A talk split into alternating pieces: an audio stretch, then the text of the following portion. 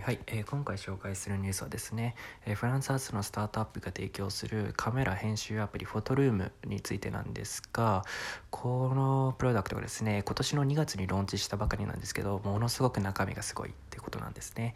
でどういうものかっていうと、まあ、スマホで撮った写真の、まあ、被写体のみを簡単に抽出してでその背景を変えられるってていう風な形の、まあ、編集アプリとなってますとでこれはですね本当にまあ今まで、まあ、フォトルームフォトショップとかを使って、まあ、編集してたものを、まあ、スマホ1台で簡単にま編集できるっていうところでものすごく便利なツールとなってます。